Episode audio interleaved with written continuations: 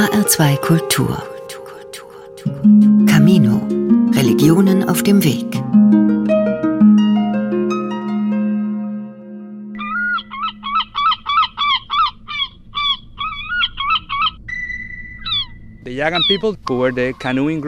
Die Yagan lebten hier als Seenomaden seit über 7000 Jahren.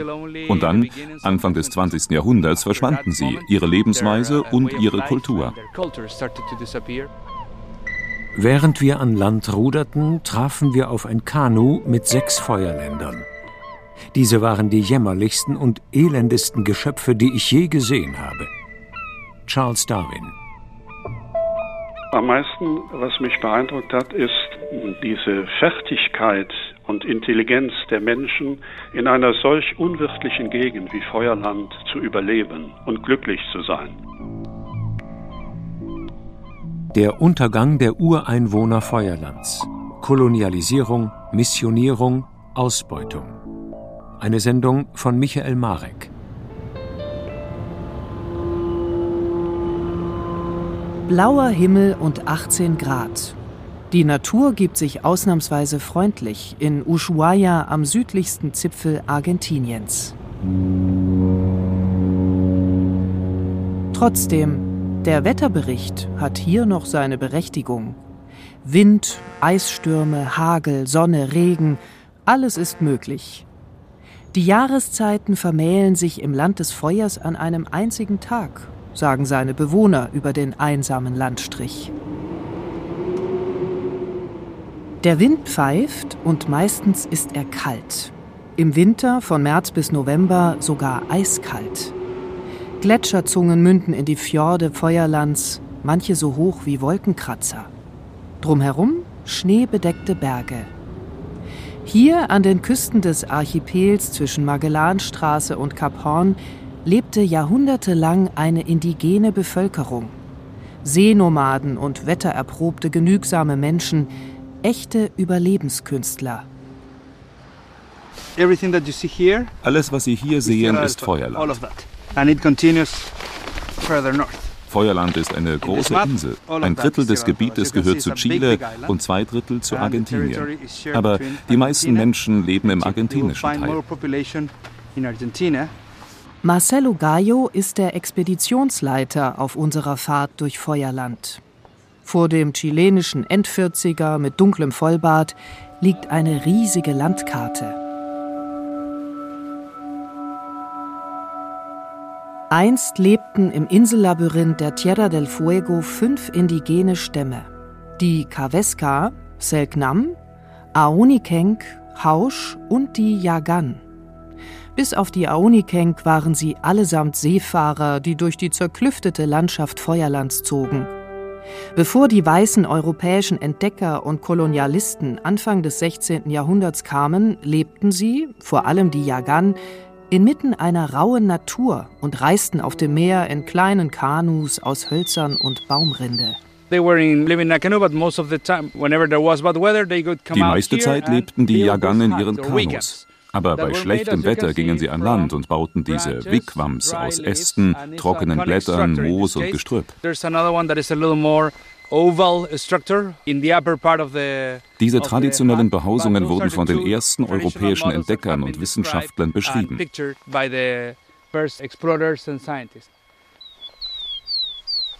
Bis heute weiß man nicht, wie die Yagan oder Yamana das Wetter voraussagten. Aber es ist überliefert, dass jede Familie ein Feuer in der Mitte ihres Kanus unterhielt. Zum Entzünden benutzten die Yagan Flechten und Feuersteine, die sie von anderen Stämmen eintauschten. Sie hatten die ganze Zeit ein Feuer in ihren Kanus. Kein großes Feuer, etwa zum Kochen, sondern eine kleine Flamme, um sich die Hände aufwärmen und trocknen zu können. Die Yagan waren so geschickt, dass sie das Feuer vom Kanu in ihre Wigwams transportieren konnten. Die Kinder mussten aufpassen, dass das Feuer nicht erlosch. Und sie waren dafür zuständig, das Feuer an Land zu transportieren.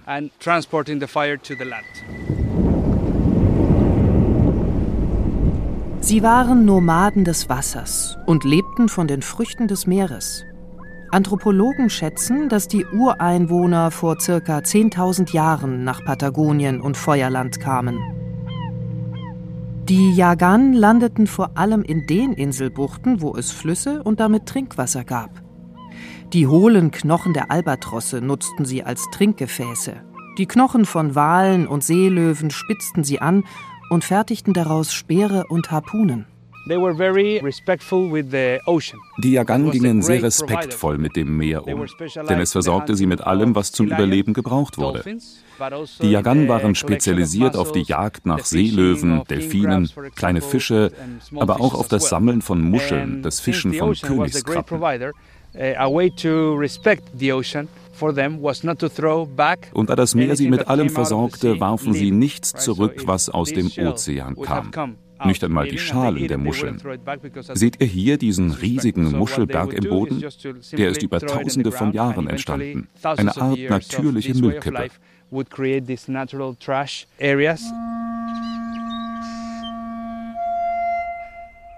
Die Yagan waren Meister darin, sich den Umweltbedingungen anzupassen.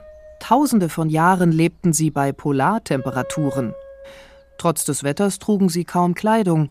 Vermutlich war ihre Körpertemperatur höher als die unsrige heute. Das ist eine Theorie. Es gibt eine andere, die besagt, dass die Yagan eine dickere Haut hatten als wir und ihr Anteil an Körperfett größer war. Aber entscheidend war, dass sie sich ihrer Umwelt perfekt angepasst hatten. Dafür benötigten sie Tausende von Jahren.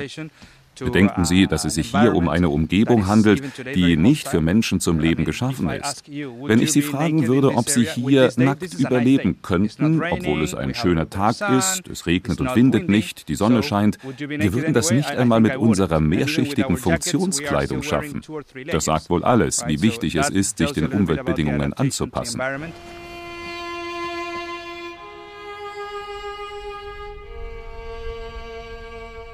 Die indigenen Völker Feuerlands und Patagoniens bauten keine Städte, keine Denkmäler. Sie hinterließen keine Töpfereien, keine geschriebene Sprache und keine Religion. Alle Stämme kannten ein höchstes Wesen, eine Art Schöpfergott, und sie nannten ihn Watauineba. Das heißt im Yamana oder Yagan wörtlich der hohe Herr dort oben. So wurde dieser Gott genannt. Er hatte aber selbst keinen eigenen Kult, sondern die Welt und der Himmel waren von Geistern bewohnt. Und diese Geister konnten gutartig wie auch bösartig sein. Die Indigenen kannten Gebete des Klagens, des Bittens und des Dankens. Ihre Religion die also in dieser Art und Weise vor sich ging. Es war also keine kultische Religion, sondern eher eine Religion des Gebetes, des Bittens oder Klagens. Joachim Piepke ist emeritierter Professor für systematische Theologie und Ethnologie. In Sao Paulo arbeitete er als Seelsorger in den Armenvierteln. Seit 1962 ist er Mitglied der Gesellschaft des göttlichen Wortes, einer Ordensgemeinschaft der römisch-katholischen Kirche. Die Feuerländer hatten genauso auch wie wir großes Schmerzempfinden beim Tod ihrer Verwandten. Und sie glaubten an die Existenz des Weiterlebens einer Geistseele, die über den Tod hinaus dauert. Aber diese Geistseele des Verstorbenen tritt nie mehr in Kontakt zu den Lebenden. Die Seelen der Verstorbenen bekamen dann einen Platz in den Sternen. Man wusste dann ungefähr, in welchem Stern ist der tote Großvater oder der Vater gelandet.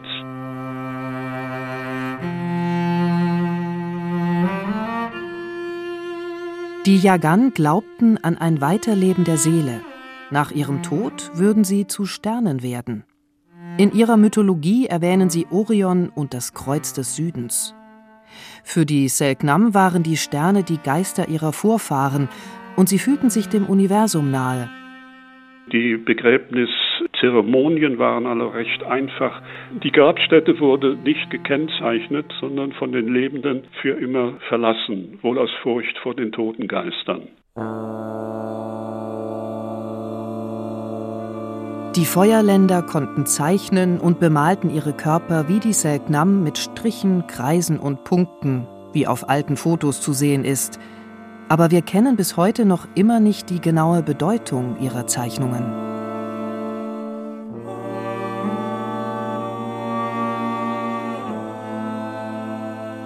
1519 brach der Portugiese Fernão de Magalhães als Generalkapitän im Dienst der spanischen Krone mit einer Schiffsflotte zu einer Weltumsegelung auf.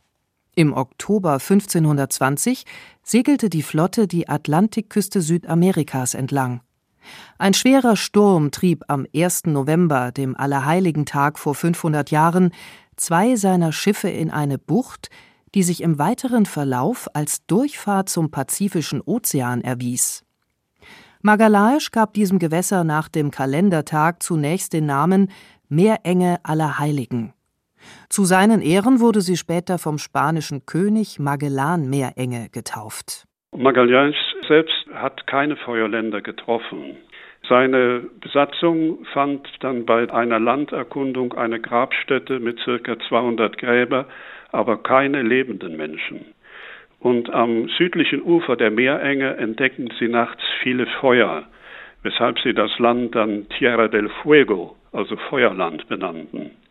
Diese Feuer, die stammten von den Stämmen der Kavesquar und den Selknam oder auch genannt Ona, was Magalhães aber damals nicht wusste. Wissenschaftler vermuten, dass die Yagan etwa von konkurrierenden Stämmen aus dem Norden in den äußersten Süden Feuerlands gedrängt wurden. Vermutlich von den Aonikenk oder Patagones, den Großfüßen, die Fernão de Magalhães und sein Chronist Antonio Pigafetta auf ihrer Fahrt sahen. Eines Tages zeigte sich uns ein Mann von gigantischer Statur. Er war am Strand und fast nackt, sang und tanzte und warf sich dabei Sand auf den Kopf. Wir reichten ihm kaum zur Hüfte. Schreibt Pigafetta in seinem Tagebuch. Die europäischen Entdecker gaben dem Land nördlich der Magellanstraße den Namen Patagonien, während sie die Inseln südlich davon Feuerland nannten. Unser Generalkapitän sandte sofort einen Matrosen an Land, nicht ohne ihm befohlen zu haben, diese Gebärde, ein Zeichen der Freundschaft und der Friedfertigkeit, nachzuahmen. Magelhães irrte sich nicht, und der Riese begriff. Er ließ sich auf eine kleine Insel zu unserem Kapitän führen, als er uns erblickte, bezeugte er große Verwunderung und hob einen Finger in die Höhe, wahrscheinlich um damit anzudeuten, dass er glaube, wir seien vom Himmel herabgestiegen. Die Yagan lebten abgeschieden und konnten ihre Lebensweise als Seenomaden bis zum Eintreffen der Europäer bewahren. Sie waren meist splitternackt, weil sie im Wasser nach Muscheln suchten oder Seelöwen jagten und sie rieben sich zum Schutz vor der Kälte mit dem Fett dieser Tiere ein. Der Gründer der Evolutionstheorie, Charles Darwin, verlor bei ihrem Anblick seine Menschlichkeit und schrieb verächtlich über die Jagan Während wir an Land ruderten, trafen wir auf ein Kanu mit sechs Feuerländern.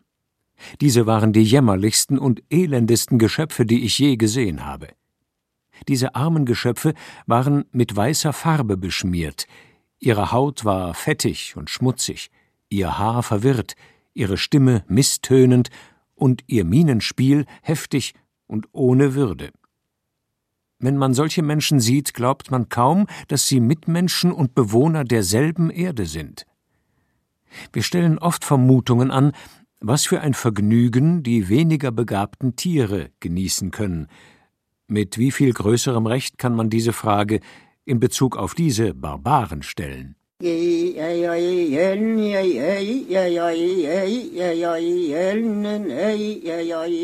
Zwischen 1918 und 1924 unternahm der Steiler Missionar und Anthropologe Martin Gusinde vier Forschungsreisen nach Feuerland. Er lebte bei den verschiedenen Stämmen, lernte ihre Sprachen, dokumentierte das Leben im Archipel, machte Fotos, nahm ihre Gesänge auf kratzigen Schelllackplatten auf und hinterließ ein vierbändiges Werk. Seine Arbeit gilt als beste, die je über die Feuerländer geschrieben wurde. Im südlichsten Ort der Welt, in Puerto Williams auf der Isla Navarino, erinnert heute ein Museum an ihn. Gusindes Fotos zeigen verängstigte Mitglieder des Yagan-Stammes, die von den Weißen verfolgt, bekehrt und später ermordet wurden. Heute lebt noch eine letzte Yagan-Nachfahrin, Cristina Calderon, eine Frau von 93 Jahren, mit deren Tod ihr Volk und ihre Geschichte endgültig ausgelöscht sein werden. Sie ist die letzte, die die Sprache ihres Volkes spricht und die Wörter kennt für Meer, Wasser, Robbe, Wal, Kanu, Papa, Mama, Kind, Sonne, Mond, Sterne. Nur für Gott und Polizei gibt es kein Wort. Calderón, als die letzte Nachfahrin der Yagan, wurde von der chilenischen Regierung als lebender menschlicher Schatz anerkannt. Joachim Piepke. Christina Calderón ist die letzte noch lebende Feuerländerin der Yagan. Es gibt natürlich noch Mestizen heute, vor allem in Ushuaia, das ist also auf der Insel Navarino, wo die von der chilenischen Regierung seit einigen Jahrzehnten angesiedelt wurden. Aber reinrassige Jagan, wie man das damals sagte, gibt es nicht mehr.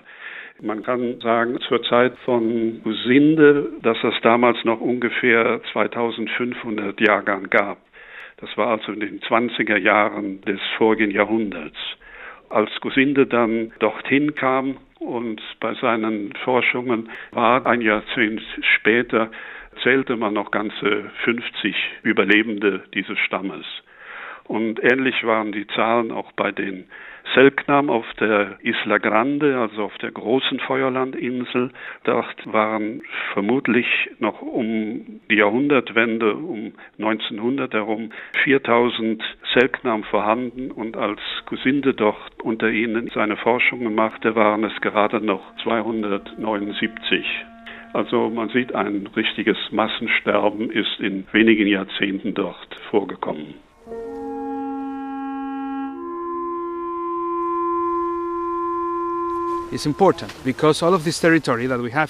Das ist deshalb so wichtig, weil sich hier die Schreckensgeschichte des Yagan-Volkes abgespielt hat. Sie lebten hier als Seenomaden mit ihren einfachen Rindenkanus seit über 7000 Jahren.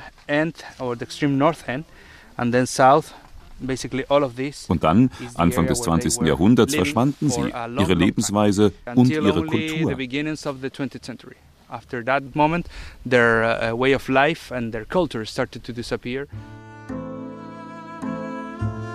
Auch der englische Kapitän Robert Fitzroy ging Anfang des 19. Jahrhunderts auf seiner ersten Forschungsexpedition vor Feuerland vor Anker. Fitzroy hatte den Auftrag, das Küstenprofil hier am Ende der Welt für die britische Krone festzuhalten. Er fertigte neue Karten an, die 100 Jahre lang benutzt wurden in einer Zeit der Kolonialisierung und des Rassismus. Einer der Feuerländer ist in die Geschichte eingegangen. Fitzroy hatte die Idee, vier Männer des Yagan-Stammes nach England mitzunehmen und sie zu zivilisierten Menschen zu machen. Orun Delico ging an Bord, im Tausch für einen Knopf. Deshalb nannten die Engländer ihn verächtlich Jemmy Button. Er wurde als Matrose gekleidet, später als Engländer. Über ein Jahr lang lebte der Verschleppte in England, reiste von der Steinzeit ins Zentrum der industriellen Revolution. Danach brachte Fitzroy Jemmy Button auf seiner zweiten Expeditionsreise zurück nach Feuerland. Als er wieder in seiner Heimat war, zog Orun Delico seine englische Kleidung aus er sprach halb Englisch, halb seine eigene Sprache. Er ließ seine Haare wieder lang wachsen, wurde aber nie wieder derselbe Mensch. Er wurde ein Fremder im eigenen Land. Das ist auf der einen Seite natürlich diese tragische Vorstellung der europäischen Kolonialmentalität. Man kann, man soll oder dürfte einen sogenannten Wilden ausstellen. Man hat ja damals die mehr oder weniger als eine Art Übergang vom Tier zum Menschen gesehen. Und für die europäische Mentalität und Bürgerschaft war es dann von großem Interesse, einmal solch einen Wilden vor Augen zu haben. Und deswegen hat man den mitgenommen. Man hat ja auch noch andere mitgenommen. Man hat beispielsweise auf dieser, glaube 1889 war das auf der Weltausstellung in Paris, hat man eine ganze Gruppe von Yamanas gezeigt. Sozusagen wie im Zirkus herumgereicht. Im Zirkus Hagenbeck in äh, Hamburg, sie waren in Berlin im Zoo und so weiter. Geschlechter. Man hat sie praktisch von der Mentalität her behandelt wie exotische Tiere. Wenn sie zurückkamen in ihr Land, was ja meistens gar nicht der Fall war, waren sie total entwurzelt. Sie konnten sie ja nicht mehr einleben oder sich anfreunden mit ihrer eigenen kulturellen Umgebung. Und auch psychisch sind die Leute krank geworden und gestorben auch daran, an den psychischen Folgen. Wissenschaftler schätzen, dass es im 19. Jahrhundert etwa 8000 Feuerländer mit 300 Kanus gab, die den riesigen Archipel Feuerlands befuhren. 1883 kamen die Siedler, die Gold- und Glückssucher, die Militärs, die Polizei, die Viehzüchter und Missionare. Das war der Anfang vom Ende für die Völker Feuerlands und Patagoniens. Also es ist eine Tatsache, dass die Missionare neue Krankheiten einschleppten und die Urbevölkerung damit infizierten. Das führte dazu, dass ihre Bevölkerungszahl rapide abnahm, besonders am Ende des 19. und in der ersten Hälfte des 20. Jahrhunderts. Man muss natürlich dazu sagen, dass es nicht nur katholische Missionare waren. Vor den katholischen Missionaren waren schon die anglikanischen Missionare dort, und zwar von der South American Missionary Society. Von den katholischen Missionaren war es die Gesellschaft der Salesianer, die dort missionierten. Das Problem der Missionsgesellschaften war eigentlich, dass sie, wie das ja zu der Zeit üblich war, die sogenannten Wilden umerziehen wollten. Und diese Umerziehung schloss natürlich mit ein, dass sie ihr ganzes Weltbild und religiöses Bild auszuradieren versuchten, um das christliche Weltbild einzupflanzen. Und von daher wurde natürlich ein psychischer Druck auf diese Indios ausgeübt, der natürlich zu einer totalen Verunsicherung ihrer eigenen Kultur und ihrer Lebensweise führten. Genaue Zahlen sind nicht bekannt, aber die moderne Forschung geht davon aus, bis zu 100 Millionen Menschen starben an eingeschleppten Krankheiten seit Ende des 15. Jahrhunderts in Nord- und Südamerika. Krankheiten, die die europäischen Eroberer und Missionare mit sich brachten. Diese demografische Katastrophe erleichterte und ermöglichte den Europäern ihren kolonialen Siegeszug. Derart geschwächt hatten die indigenen Gesellschaften kaum Möglichkeiten effektiver und nachhaltiger Gegenwehr. Diese europäischen Niederlassungen und Kolonien trugen ganz erheblich dazu bei, Europa als ökonomisches und politisches Zentrum der Welt zu installieren. Nachdem sie Jahrtausende mit dem Wasser, den Sternen und ihrem Schöpfergott Watauineva verbunden waren, stürzte die Welt der indigenen Bevölkerung Feuerlands zusammen.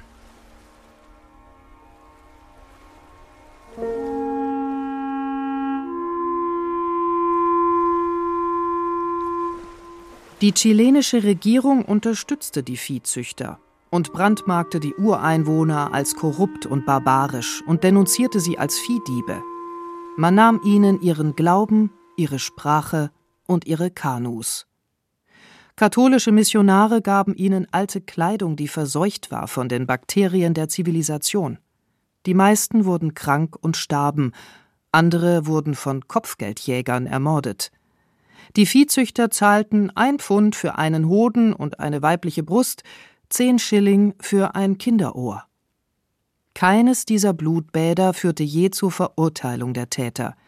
In den Augen der Siedler waren die Ureinwohner ungeheuer. 150 Jahre herrschten Weiße über Feuerland, ohne dass die Belange der indigenen Völker Gehör fanden.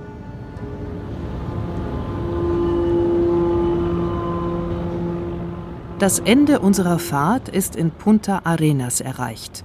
Die größte Stadt vor der Antarktis, wie die Chilenen sagen. Während im Hintergrund eine Schulklasse musiziert, blickt der portugiesische Generalkapitän Fernão de Magalhães in die Ferne. Machtbewusst, mit einem Bein auf einer Kanone und den Kopf triumphierend in die Höhe gereckt. Ihm zu Füßen kauern rechts und links zwei besiegte Ureinwohner vom Stamm der Selknam oder Onas, in den Händen Speer, Pfeil und Bogen.